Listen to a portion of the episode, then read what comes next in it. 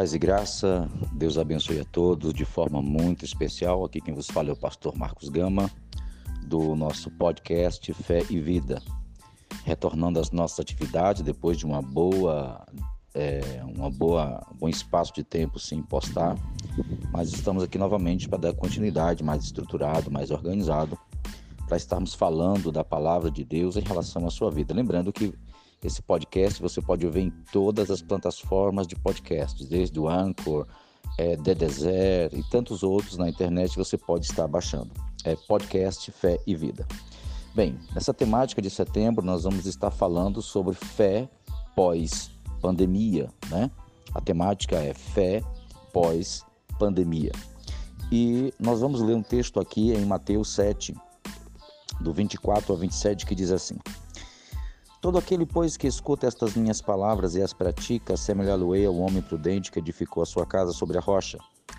E desceu a chuva e correr os rios e assoprar os ventos e combateram contra aquela casa e não caiu porque estava edificada sobre a rocha. E aquele que ouve essas palavras e não as cumpre é comparado a um homem insensato, tolo, que edificou a sua casa na areia. Desceu a chuva, correr os rios e assopraram ventos e combateram contra aquela casa e a casa caiu. Por quê? Estava mal estruturado. Bem, nós vamos falar hoje exatamente sobre estrutura. Né? Estrutura. Estrutura espiritual, porque a estrutura espiritual ela sustenta a estrutura familiar, ela sustenta a estrutura financeira, a estrutura profissional, a estrutura acadêmica, a estrutura escolar e a estrutura social. Né? Nós somos dotados de corpo, alma e espírito. E a nossa alma, que é a sede das nossas emoções, elas são gerenciadas pelo nosso espírito.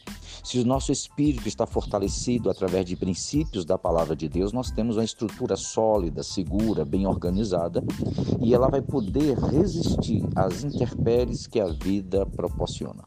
Deixa eu explicar para você.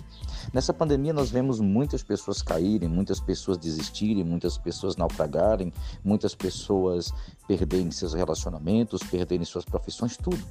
E algumas, por conta das perdas, que não foram individuais, é, de um povo só, mas de todo mundo, perderam totalmente a, a, o direcionamento da sua vida.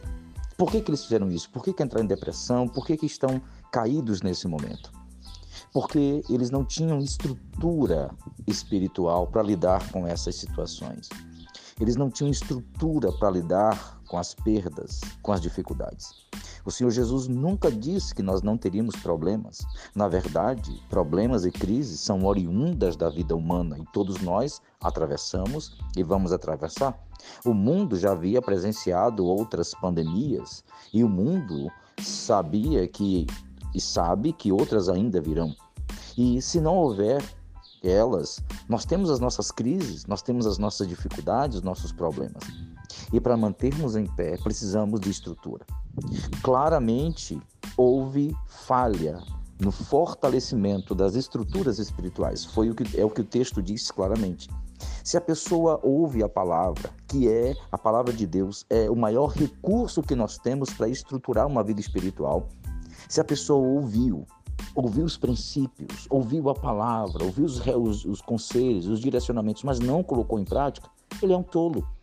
Ele é um tolo porque ele acha que ir para a igreja é uma questão religiosa, não é uma questão de vida, de espiritualidade, de consistência de projeto.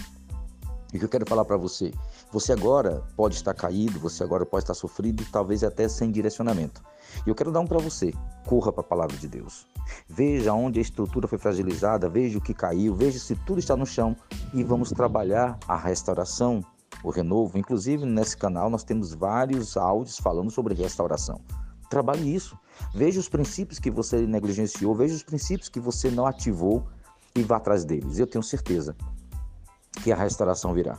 Aquele que diuturnamente fortaleceu a sua fé pela palavra, construindo bases sólidas, trabalhando os princípios na sua vida, na sua casa, na sua família, com certeza deve ter alguma avaria, teve algumas perdas, dificuldades, esteja até sofrendo, mas está de pé.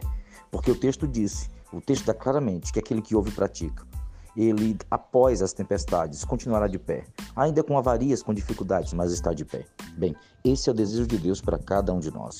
Deus sabe que o mundo é feito de crises, dificuldades, de problemas, de pandemias, de violência, mas se nós tivermos uma vida espiritual bem estruturada, poderemos atravessar por cada uma delas e continuarmos de pé até a vinda do Senhor Jesus. Bem, espero que esse texto é, esteja, tenha abençoado a sua vida, que esse áudio possa abençoar a sua história.